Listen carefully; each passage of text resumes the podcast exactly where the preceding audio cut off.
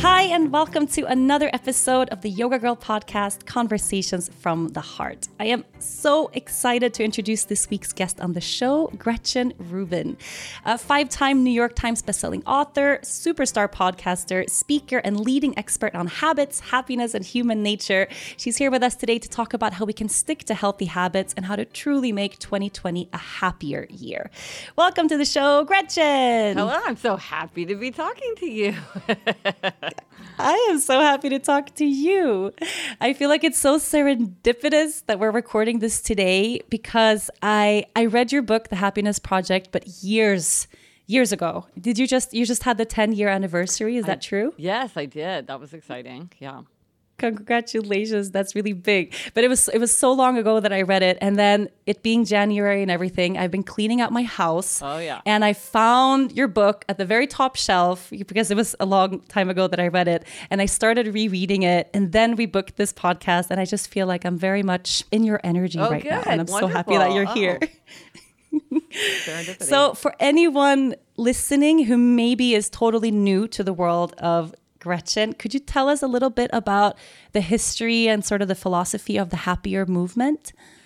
Yeah, so I, it, as you said, 10 years ago, I wrote a book called The Happiness Project, which was an experiment that I did to see if I could make myself happier. I realized, you know, what do I want from life anyway? I thought, well, I want to be happier. And I realized that I didn't spend any time thinking about whether I was happy or what could I do that to make myself happier. So I decided that I would spend a year because a year felt long enough that I could have real change, but not so long that it felt limitless. And I divided the year into 12 themes, a month for every theme. And I thought about the areas where I thought I could be happier. So, like January was energy, because I thought, well, if I have more energy, then all the other things will be easier. And then there were, you know, friendship and family and work and leisure and reading and all kinds of things. And then within each month, I found a handful of concrete, manageable resolutions to follow to see if I could make myself happier. So I was using myself as a guinea pig.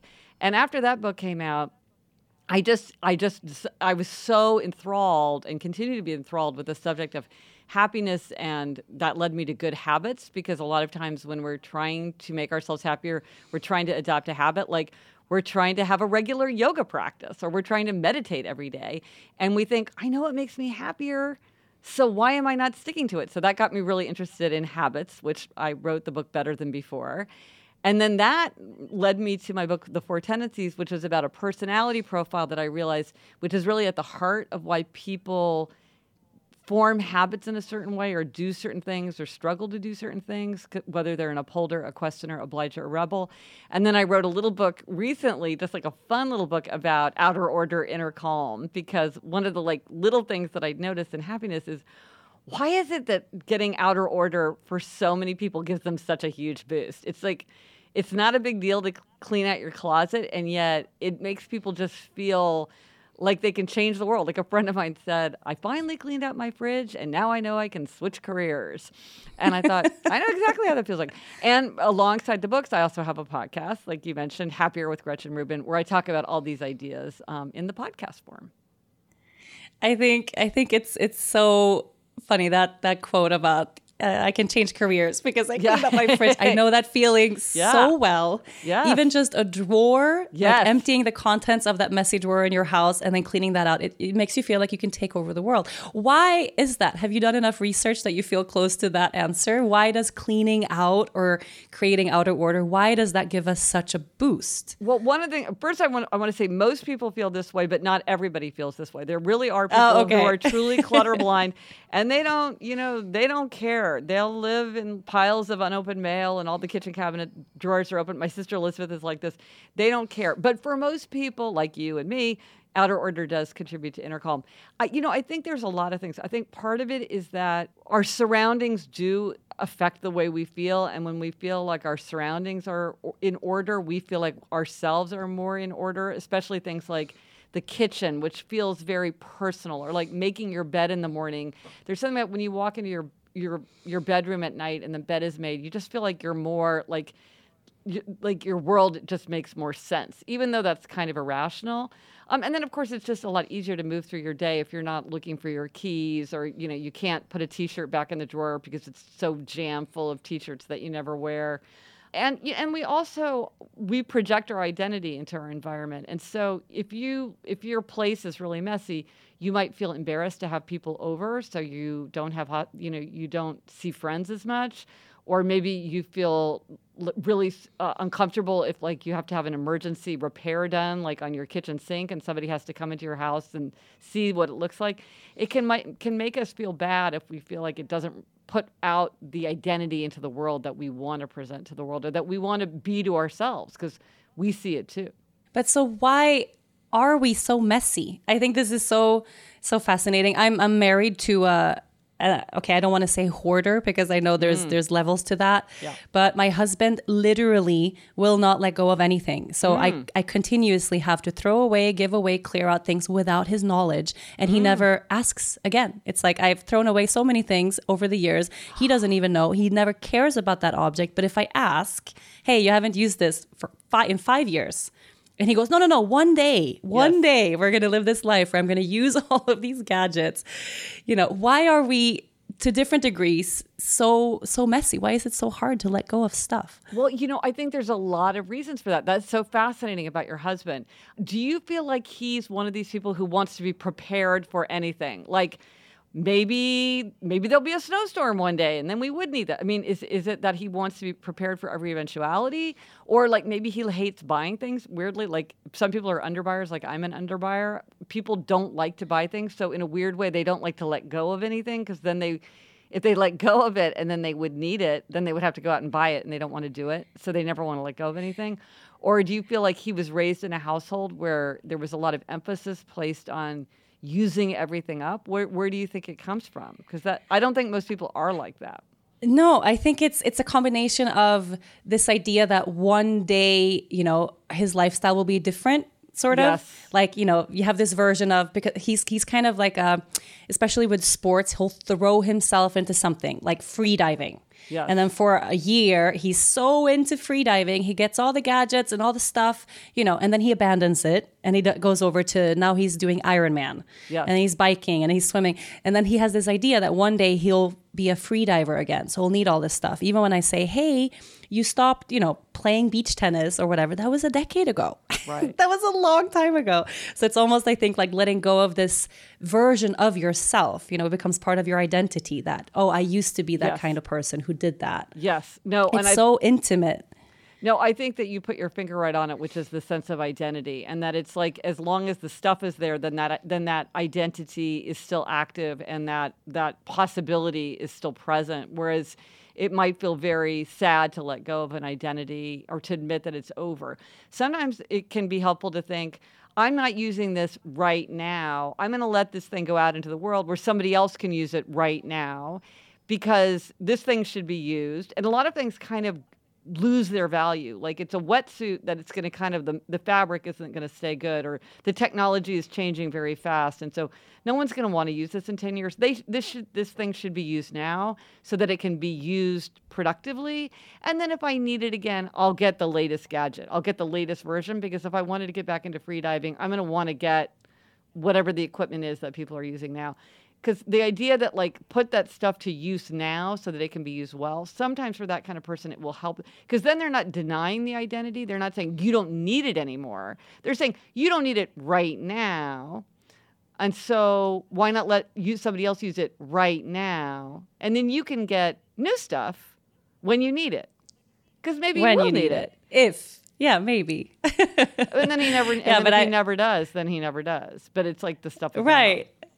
I know, and it's so, and I don't want to pretend like I'm the, the the most ordered person in the world. I'm definitely not, but I do really enjoy the process of of keeping a clear space. Yes. And when I was I was reading your book just now, Outer Order, Inner Calm, and it struck me that I I have this yoga space, you know, in our house that I keep completely clutter free. You know, mm. it's so clean and minimalistic and simple, just because that brings me peace. But then I go to the rest of my house where, of course, I spend the majority of my time, and there's stuff everywhere. I mean, there's toys and clothes and gadgets and kitchen, and you know, it's just, and it, and it just struck me how almost uh, hilarious it is that for this little piece of my life, it's like here you can have peace, and then in the rest, it's a mess.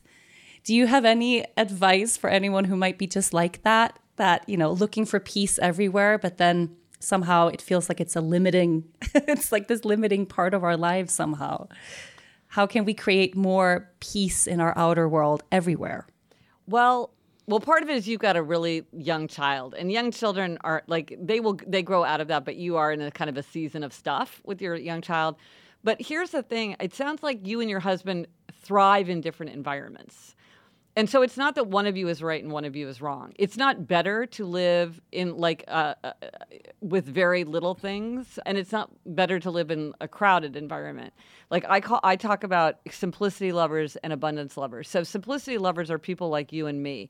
We like bare surfaces and maybe not that much on the walls, and there's not a lot going on, and there's like a lot of beautiful emptiness, and that's how we thrive. But then other people, they like a lot of stuff going on. They like piles of stuff. They like collections. They like profusion. They like abundance. They like you know, a lot of visual stimulation. And it sounds to me like your husband is an abundance lover and you're a simplicity lover. And it's not that he should learn to be the way you are or that you should have to put up with what he wants. It's the question of like, well, how do we have an environment where we both can feel comfortable? So you have your place where it's completely simple and that's a wonderful refuge, but it sounds like you're yearning for a little bit less abundance and profusion in other parts of your household.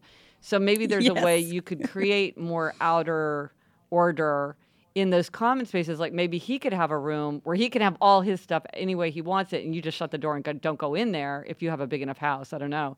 Or maybe you could say something like, well, in the kitchen, it really, I, I really wish we could have clear counters. I just feel like someplace I don't care about like having toys out or you know in this room it's okay but like in this room I would really like if we could do these specific things and really point to specific things like I really feel much more comfortable when all the cabinet doors are closed and the drawers are closed or I really like when there's just nothing on the kitchen table except for what we're using to eat and like a bowl of oranges or I don't like you know can we keep the mail out of sight or or whatever it is that's sort of particularly bothering you to just sort or like can we all agree to put our clothes away or whatever it is that's kind of like bringing you down and explain it and it's and again it's not like you're right and he should do what you said because you're correct. It's that this is what you prefer.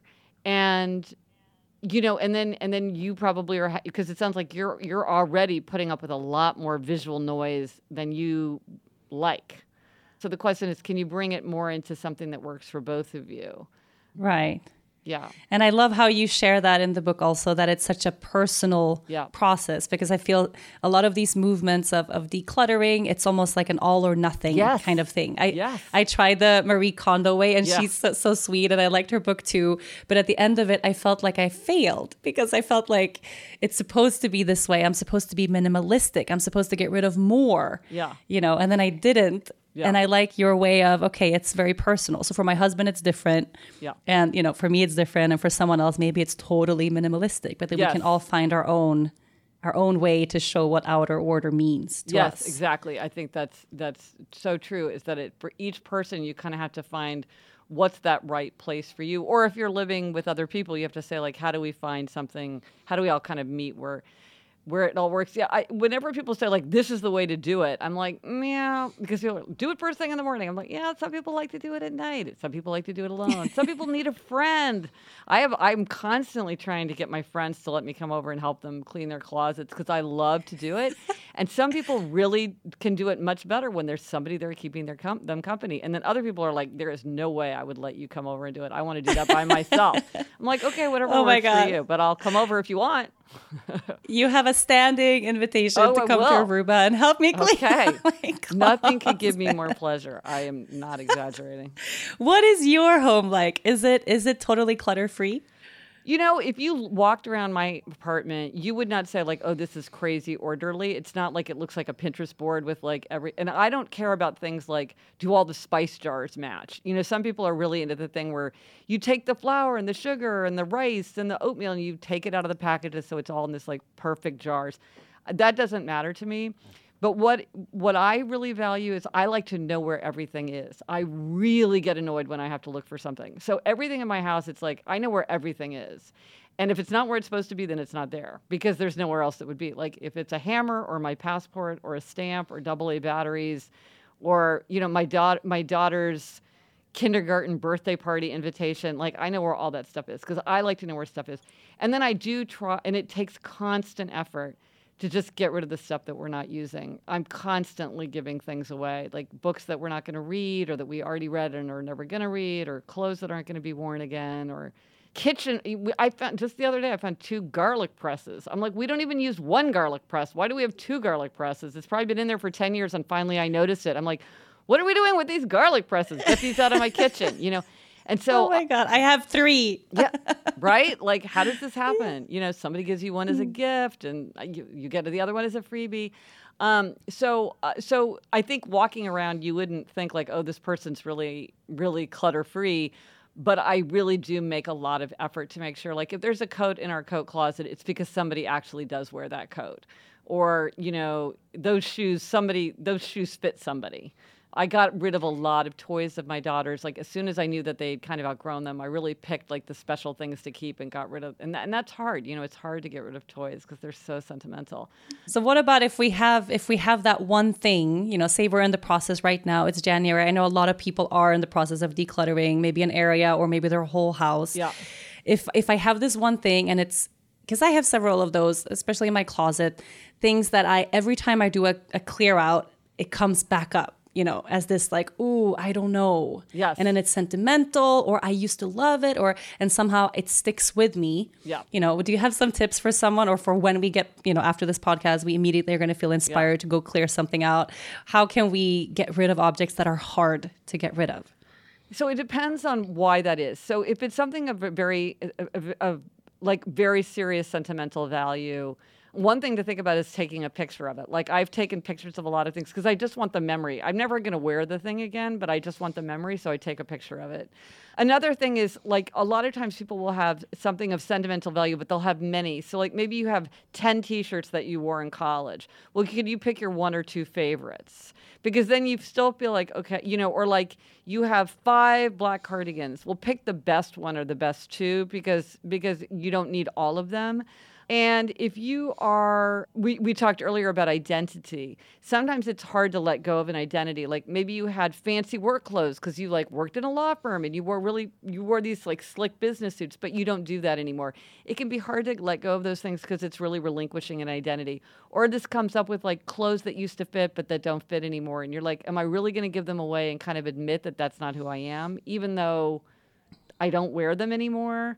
Or maybe these were like dresses when I was like young and fabulous and went out until four in the morning all over New York. And like, am I now like a fuddy duddy and I don't need these clothes anymore? It can be hard to relinquish that identity. So sometimes you sort of have to sit down and, and, and just really think to yourself, like, well, maybe I'll take a picture of this and remind me of this, but it's not my life anymore. And if I needed this again, I would get what worked for me now because these are really from the past. But I think you have to really I think sometimes people are very dismissive. They're like, this, like, just get rid of it all. It's just a bunch of junk. Like, live in the present. It's like, but our past is important. Our memories are precious. And often our possessions really do hold like a piece of us. And so I think you need to pay attention to that and, and let yourself kind of, you know, maybe sit with something and really hold it and really look at it and really reminisce with it and some things are just irreplaceable. If you feel like I just literally can't give this up, then okay, fine. You have room in your heart for that and in your home for that. You don't have room for 50 of those things. You know, so decide right. if this is really the one thing. I had a friend who had a boyfriend who died very early of cancer. It was very, very sad. And they used to go to all these fabulous parties together, and she had all these like fancy dresses, and she kept all of them just because of the memory of him. She didn't wear them anymore. And I was like, could you give away all but one? So she hmm. gave away all but one. And then, like a year later, she said, "Well, I realized I had a picture of me and Paul in that when I was wearing that dress, and I realized I just needed the picture." So then she got rid of all of them, hmm. but she hmm. wasn't able to do it right away. She had to kind of go through the stages of relinquishment. But she didn't. And I think if 10. you have a lot of that, it's also true. If you have a lot of things that are nostal- nostalgic from one area of your life or one part of your life, if you keep just a few or just one, then that object suddenly holds more value. Yes, no, and that's a huge, that's a very, very important point because that's the thing. If you want something to hold memories, it's better when it's like the best thing and there's just one or two and they're like easy to manage. If you have boxes and boxes of things, you'll never look at them. If you have five mm. boxes of your kids' toys or like 10 boxes of their schoolwork, you'll never look at it because it's just too burdensome and boring and it's all kind of undifferentiated. If you pick, like, if you have like one file box that's all the most wonderful stuff your kid created in school for 10 years, you could actually sit down and look at that. That would be fun. Or if you have like one memorand, like, uh, you know, memory box of all your children's favorite things from their childhood, that's fun to look at. 10 boxes is no fun. No, 10 boxes is no fun. That gives me heart. Yeah, I mean, it's like, oh, you know, it's like it gets dusty everything gets broken. A lot of it is kind of meaningless anyway. But if you really curate, you know, choose, select, then the stuff it, it, actually serves its function better as holding those memories because it's more distilled. You are listening to the Yoga Girl podcast, conversations from the heart. We deserve to know what we're putting in our bodies and why. That's why Ritual's team is on a mission to reinvent the vitamin industry. Ritual is one of my favorite multivitamins. I love taking it every morning with breakfast. Not only does it look cool with its beadlet and oil design, but the Ritual team has obsessively researched each nutrient in their visionary women's multivitamin, carefully choosing forms that are absorbable by the body. For example, 40% of women cannot properly utilize the synthetic form of folate, which can be found in many multivitamins. And that's why Ritual does it differently. It's not just about what Ritual puts in their vitamin, it's also about what they have left out. You won't find any mystery additives, synthetic fillers, any shady extras that can be found in some traditional multivitamins. It's vegan, non GMO, gluten free, and allergen free. Ritual uses vegan algal oil instead of fish oil, which comes from the fermentation of microalgae, a patented process that leaves minimal environmental contamination. All of their ingredients and their sources are on their website for anyone to see. That's how much work they have put into it, and that's how sure you can be when you take it. Daily changes can lead to big results, so start small today. Ritual is offering my listeners 10% off of your first three months. Try it out, satisfaction guaranteed. Go to ritual.com slash yoga girl to start your ritual today. That's 10% off during your first three months at ritual.com slash yoga girl. So, so speaking of habits, I mean, it being, you know, just we just had New Year's pass. A lot of people out there are trying to commit to new, healthier habits. New year, new me, all of this. I know you're a little bit of a of a habit expert. Mm-hmm. Is that true? Uh, you I, feel like you're really good. Yeah. yeah. So, what do you think is the is the biggest obstacles as to why? People can't commit to a habit because I know a couple of weeks from now, most people out there who've set a big resolution, I'm going to work out so and so many times a week, or I'm going to do this or make this change. And then a couple of weeks pass and then, you know, it's out the window.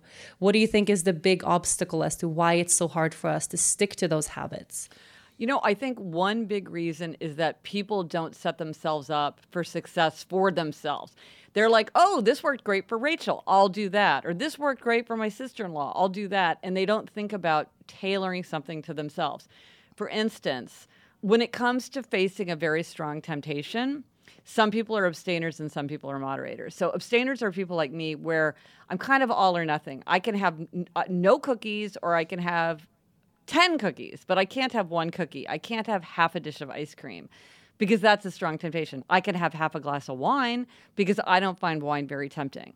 But when it comes to a strong temptation, it's easier for me to have none than to have a little bit. Now, then there are moderators. I'm an abstainer, but moderators are people where they do better when they have something a little bit or they have it sometimes. And like, you know, every day or so they'll have a square of fine chocolate and that's all they want. And so they get kind of panicky and rebellious if they're told they can never have something. So they're better off having a little bit.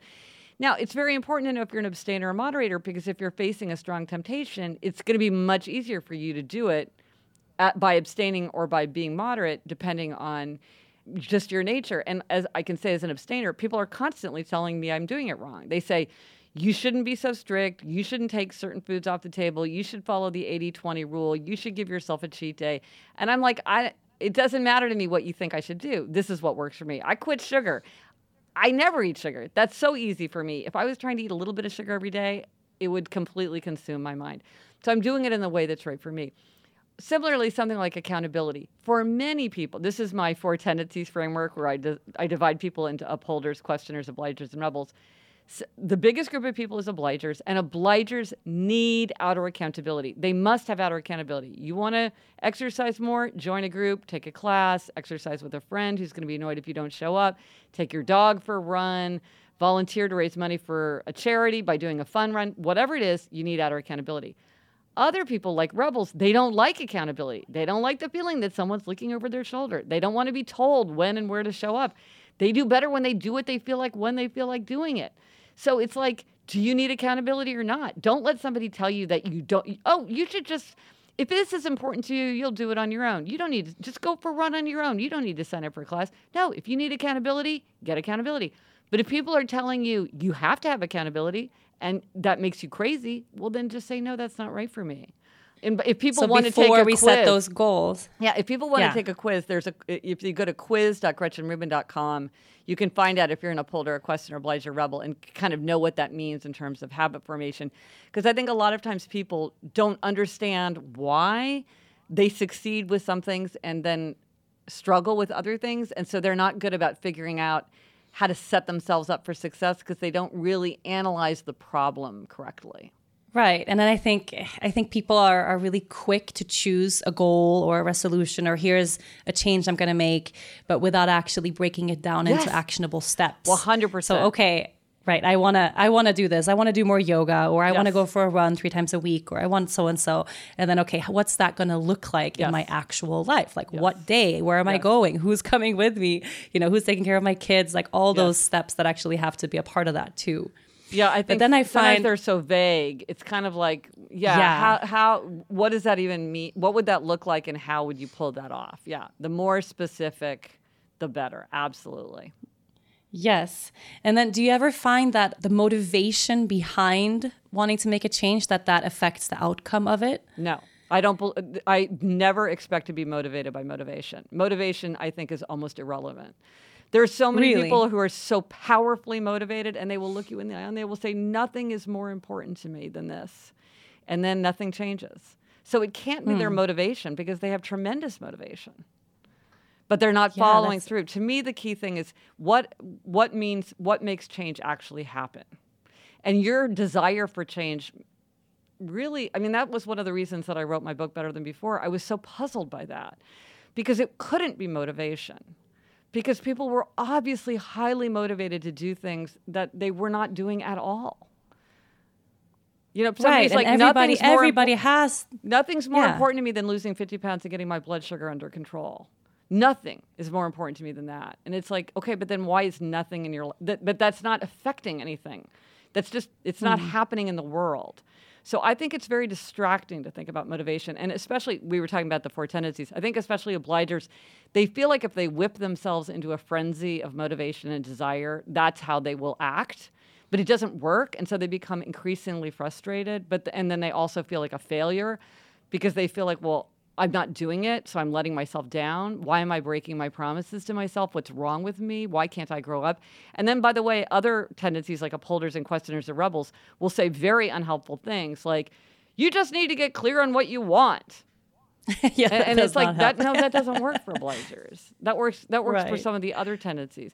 So i think it's not that helpful to think about. I think it's more i think there are other ways to frame it that make it easier for people to follow through with specific actions that will lead to the outcomes that they desire so much.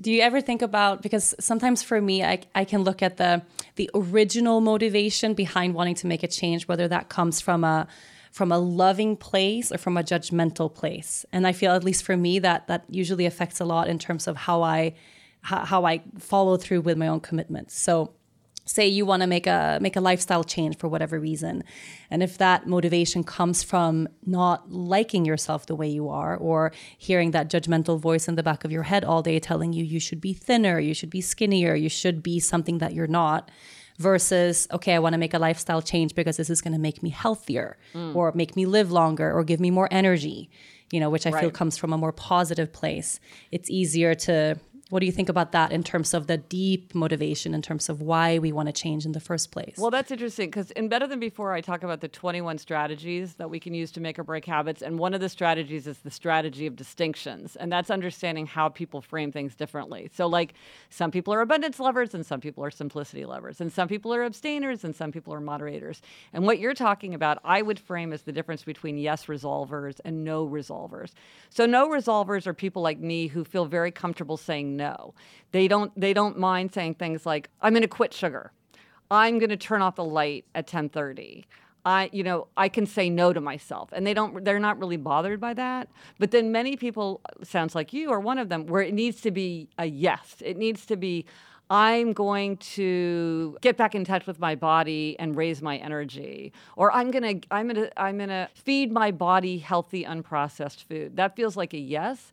Now a lot of times a habit can be formed as a yes or a no depending on how you frame it. So you can say I have to turn off the light at 10:30, which is saying no, or I could say I want to get um, more restful sleep, and that's saying yes. And so it's really about how we frame it for ourselves. And so it can be really mm. helpful to think about how can I frame this? Now, my sister Elizabeth is a good example of this, where I'm a no resolver. I find I find it easy and almost kind of fun to say no, and but she needs to say yes to herself and but she also realized like her kryptonite is french fries and she's a type 1 diabetic and she really wanted to stop eating french fries and she did and i said to herself i said but elizabeth you always have to say yes to yourself how can you say yes to quitting french fries and she said well now i think i'm free from french fries and I thought, oh, wow. that's be- right. I'm free from French fries. So that's a way to say yes. So I think I think I like that. This reframing things using the vocabulary that appeals to us can be very very powerful. I used to not understand how important it was to find the language that resonates. But I don't think that it's always the case that people have to have one kind of language or one kind of message or one kind of frame. It really comes back to like I quit sugar and I love quitting sugar. And some people are like, I don't like that. It sounds like addiction or why should you give and I'm like, I'm just telling you, I love quitting sugar. Like I like that phrase. I am in awe of you. Yeah, yeah. I have a uh, my best friend. Her her dad quit sugar like twenty something years ago. Never looked back. Yeah, and I'm just wow. yeah, that to me it, it seems like an insurmountable thing. You are listening to the Yoga Girl podcast. Conversations from the heart. It's a new year. Maybe you made some big resolutions to grow your business in 2020, but growing your business means hiring new people, and to hire the right people, you need the right tools to help keep your hiring streamlined and efficient. That's where ziprecruiter.com/yoga comes in. ZipRecruiter makes it so easy. You just give them your job posting and they will send it to over 100 of the web's leading job boards with a simple click of your keyboard. If you think that's pretty great, they don't stop there. With their powerful matching technology, ZipRecruiter scans thousands of resumes to find people with the right experience, and then they invite those people to apply to your job, bringing the right people to you. As applications come in, ZipRecruiter analyzes each one and spotlights the top candidates so you never miss a great match.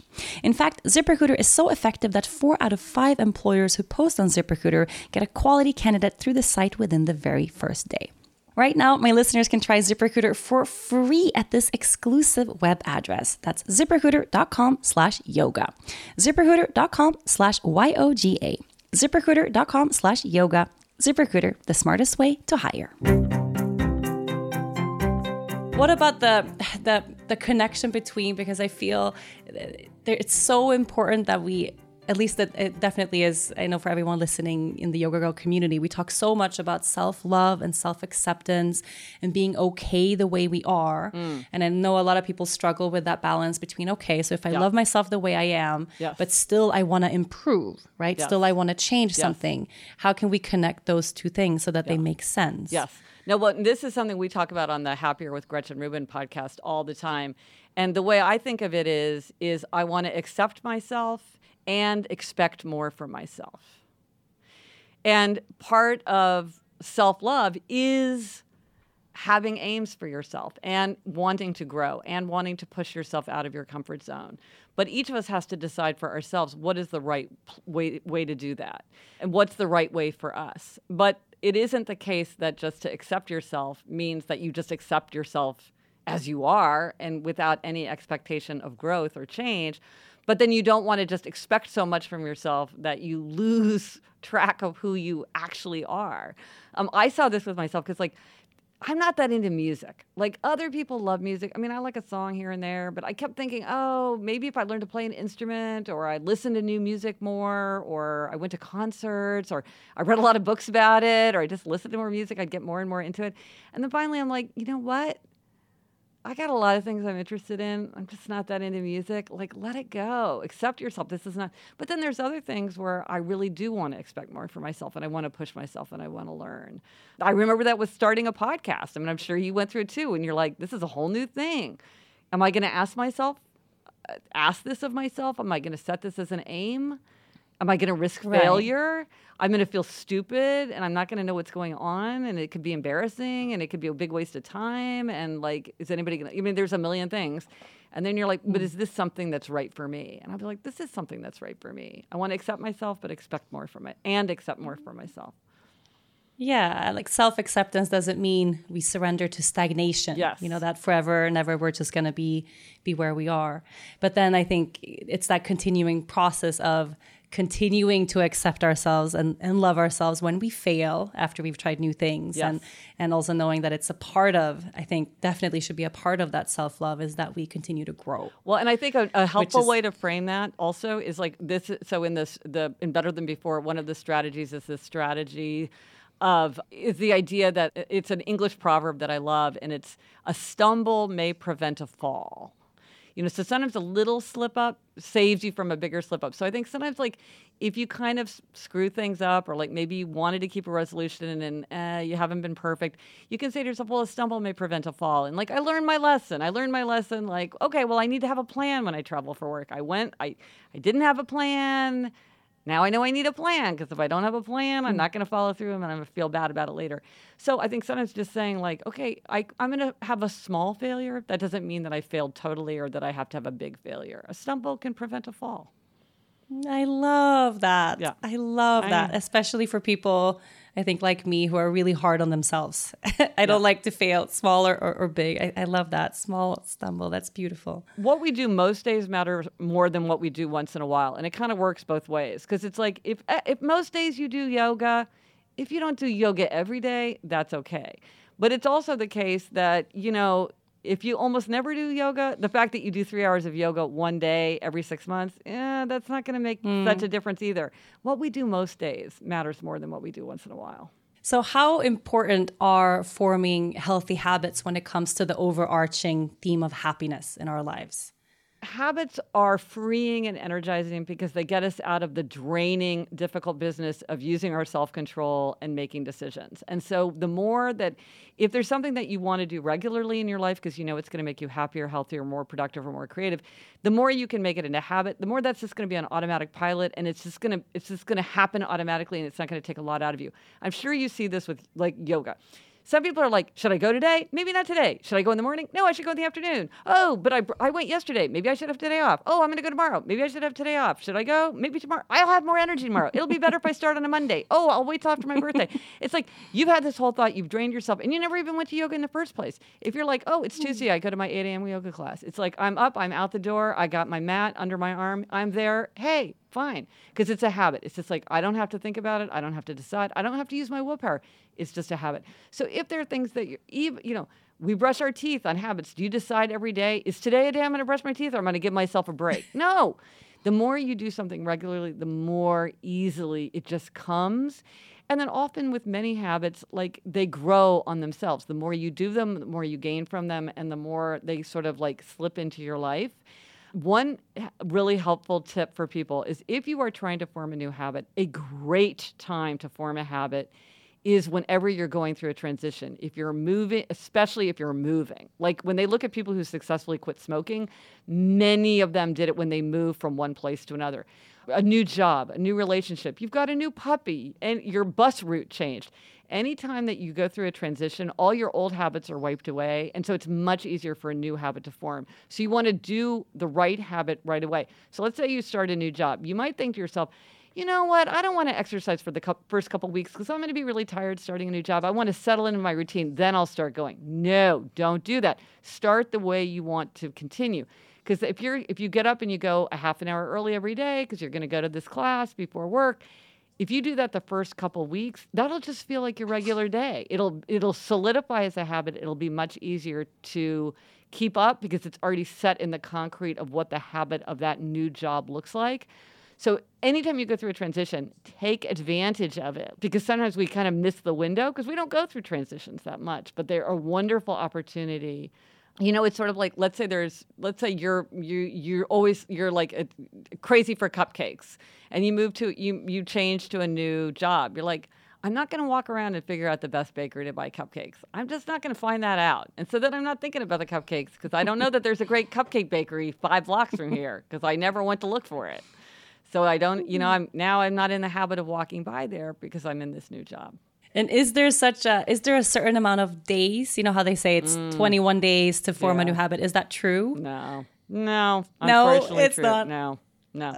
Because like some habits will uh, you know, you stop and have a donut 3 times in three mornings in a row and you will find that that habit is completely formed and almost impossible to break and then there are other habits where you could do it for months and months and it would really it would it would really you know you would really still need to safeguard that habit it would be hard and the thing about a lot of habits too is that it's easier for habits to set when they are always the same, like when they happen in exactly the same way every day. Like I get up and walk my dog every morning. That's a habit because it's literally like the second thing that I, I like. I get up, put my contacts in, brush my teeth, and take my dog out.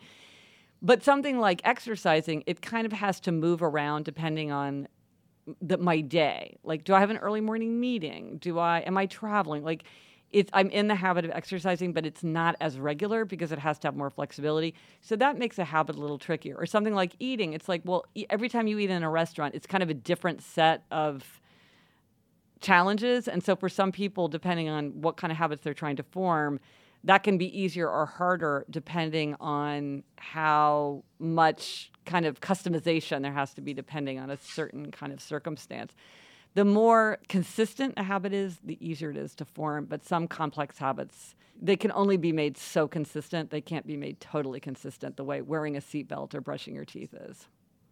Right. I find this so so fascinating because I was I was looking back at the the really healthy habits that I have in my own life that are just easy. Like yoga is one of them. There was definitely a time in my life where I didn't have yoga, you know, where yoga wasn't a part of my routine, yeah. wasn't a habit and, and I was trying to distinguish what makes yoga so different from running, for instance. I would yeah. love to be a runner. Like I, I pick up running a couple times a year. My husband's a runner. I like the idea of it. It feels freeing. There's just something about it that pulls at me all the time. And then inevitably, a couple weeks later, I, I fail, I lose it. And then I, you know, six months later, I haven't gone for a single run.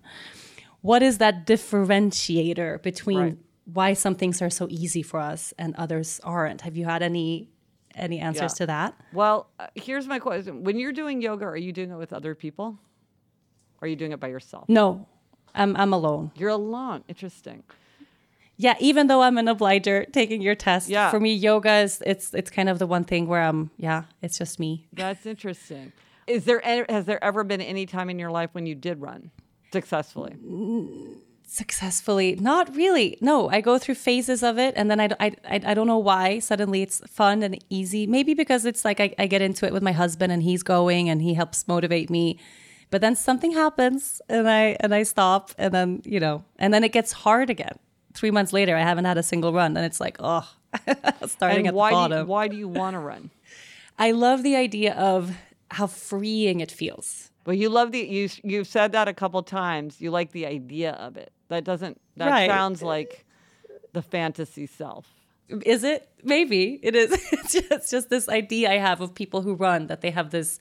I don't know. This simple, like me and nature, you know. And mm. I'm. I don't know. Maybe it's just a person that I'm not kind of that person, but I want to be, and that's why I keep trying. I what about know. walking in nature? Yeah, that's that's that I can do. I mean, I walk my dogs every day but there's something well, about that kind of I don't know. But I think it just sounds like you like the idea of it. Like I like the idea of going fly fishing because I'm like, what's not to like about fly fishing? It's peaceful. There's like a whole culture around it. It takes you to beautiful places. You meet interesting people. But I have no interest in fly fishing whatsoever. I like the idea of fly fishing because everything about it appeals to me, except the actual doing of it.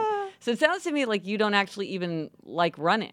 No, I don't like running. Yeah, so there at you all. go. I, Yeah. I've shared this on my show so Yeah. many times, but then I start back up again, and people go, "Hey, what's what's wrong with you? What, are, you, what are you what are you doing?" So maybe some some longings or some goals that we have, we should evaluate a little more before we kill ourselves trying to commit to something that we're just not.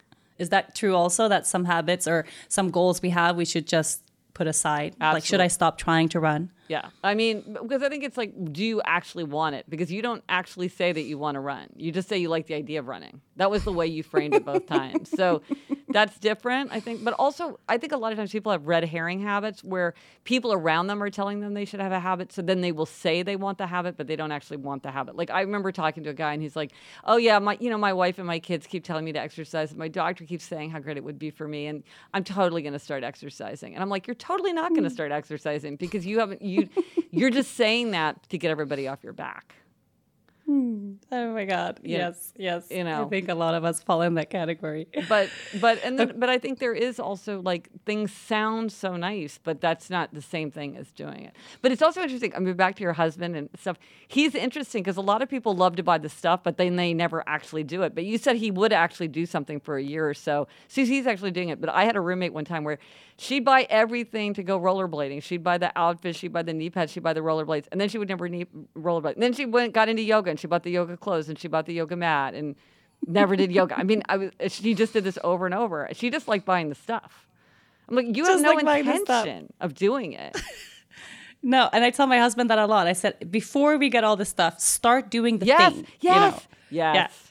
So he, every, when I was like my last running episode last year, Yeah. uh, I I went for one run and then I came home and he'd gotten me a new like heart rate like Yes, band for my waist and yeah. a, a clip for my shoe, Ah, some new app, and I was like, dude, I've done this Yes. one time. Oh my gosh. and then I feel pressured, so then I'm like, no, no, no, no, no, I don't, I don't want to do it anymore. yeah. Yeah. Well, the nice thing about running is that you can, if you feel like it, you can just go do it. Just don't beat yourself up if it doesn't, if it's not consistent. It might just be the kind of thing that it's certain, like in certain moods you feel like doing it. Awesome. Just- I mean, it's only good. You know, go for a run if you, You feel run, like it. You run, right? No, you know, I ran for years and then I just like one day I was like, I am so sick of this. I'm never going to do this again. So now I go for like long Ah. walks in Central Park and I do high intensity weight training Okay, well that's good too. and yoga. So, uh, and yoga, oh, yoga. amazing. Just to to kind of swear back a little bit, or get um get back to happiness a little bit. With all the things, and I know this is a very general question, but with sort of the the state of the world and and where we're at, you know, environmentally, politically, you know, all, all across the world, how important is it that we form healthy habits and that we focus on our own happiness considering the state of the world we live in right now i got a question on social media saying whenever i focus too much on my own happiness i end up feeling guilty Yeah. have you find, found a connection between caring for the world and our own happiness that it goes hand in hand Absolutely. And many people, like um, the person who you saw on social media, uh, there's kind of a bad reputation for happiness. And people feel like, well, if I'm if I'm worried about my own happiness, then I'm either complacent or smug or or lazy. And, and some people think like, well, it, with everything that's going on in the world today, is it even morally appropriate to seek to be personally happier? But what's interesting is the research shows, and I think common experience confirms this, that happy people are more interested in the problems of the world and they're more interested in the problems of the people around them and they're more effective when they try to do something. They make, make, make better team members and better leaders. They make better friends and family members and coworkers. They give away more money. They're more likely to vote. They have healthier habits. When we are unhappy, we tend to become isolated and defensive and preoccupied with our own problems. And when we're happy, we turn outward and think about the problems of other people and the problems of the world. So sometimes people are like, well, if you just think about, sit around and think about how to be happy, you're just going to drink pina coladas on the beach all day. And I'm like, that's not what happens. People start worrying about distributing malaria nets. You know, that's where their mind goes. And so, really, being happy yourself really is something that gives you the emotional wherewithal that then allows you to go out into the world. And I think that this is particularly important when you feel like there is a lot of pain in the world. Because I think if you're unhappy, sometimes you're like, I can't bear it. I can't read it. I can't look at it. I can't think about it. So I'm going to turn away from it. Or for some people, they get drawn to it and they can't escape it and they get whipped into this emotional frenzy because they can't tear themselves away from cable news or from Twitter or whatever. And they're in this state of agitation and yet that that that agitation does not lead to productive action. So what you want to do is look at the world and be like oh my gosh this this we, we can't put up with this. And then you want to do something in your life to, to bring a change whether that's as small as like donating to a cause or voting in an election or whatever or you know starting a whole huge organization or donating a huge amount of your time or volunteering or whatever it might be you want your you want that to translate into action. And really when people are happier they're more able to do that and they're more effective when they do that that kind of it, it, it, you really don't serve the world better c- kind of by draining yourself or neglecting yourself you know and so in a way if, if, if it is selfish to want to be happier we should be selfish if only for selfless reasons because that's what's really going to help us be active participants and constructive participants in the world Yes. And if you have one one piece of advice or if you can leave our, our mm. listeners with one piece of advice to really make 2020 a happier year, mm. what would that be? You know, ancient philosophers and contemporary scientists agree that if you had to pick one thing for happiness, probably that thing is relationships. So I would say to all your listeners, if there's one if you could think about either how to deepen relationships or broaden relationships, something in 2020 that is probably going to make you happier whether you're going to have a standing date with your three best friends to have lunch once a month so that you know that you see them, or you're going to start a book group so that you make more friends, or you're going to commit to having a reunion once a year with some people who are spread out who need to like get together, or you're just going to send a funny picture every day to the members of your family just so that you have this little cute quick touch point just so that you all feel more connected whatever it is, if you can pick a concrete, manageable thing that's going to either deepen existing relationships or broaden relationships, that is probably something that by the end of 2020 really is going to boost your happiness. Oh, I feel so motivated to go really meet one of my goals for this year, which is to have a standing date night with my husband every single week, no matter what. There you go. And that's I, fantastic. Yeah. It is. And I'm going to go clean out my kitchen. Good. I wish I could come done. help you. I love doing that. Oh, thank you so much for coming on the show, Gretchen. I appreciate you so, so, so much. Thank you. Thank you. It was so fun to talk to you. Thank you so much for listening to this week's episode, and a special thanks to our guest, Gretchen Rubin. If you enjoyed this show, be sure to listen and subscribe to other great episodes of the Yoga Girl podcast, Conversations from the Heart. You can find all of them on yogagirl.com, on Apple Podcasts, or anywhere you normally get your shows. Don't forget to leave a review while you are there. Thanks to the folks at Cadence 13 for their production work, and of course, thanks to my sponsors, H&R Block, Ritual, and ZipRecruiter. Please support them the way they support this podcast. I'll see you next week.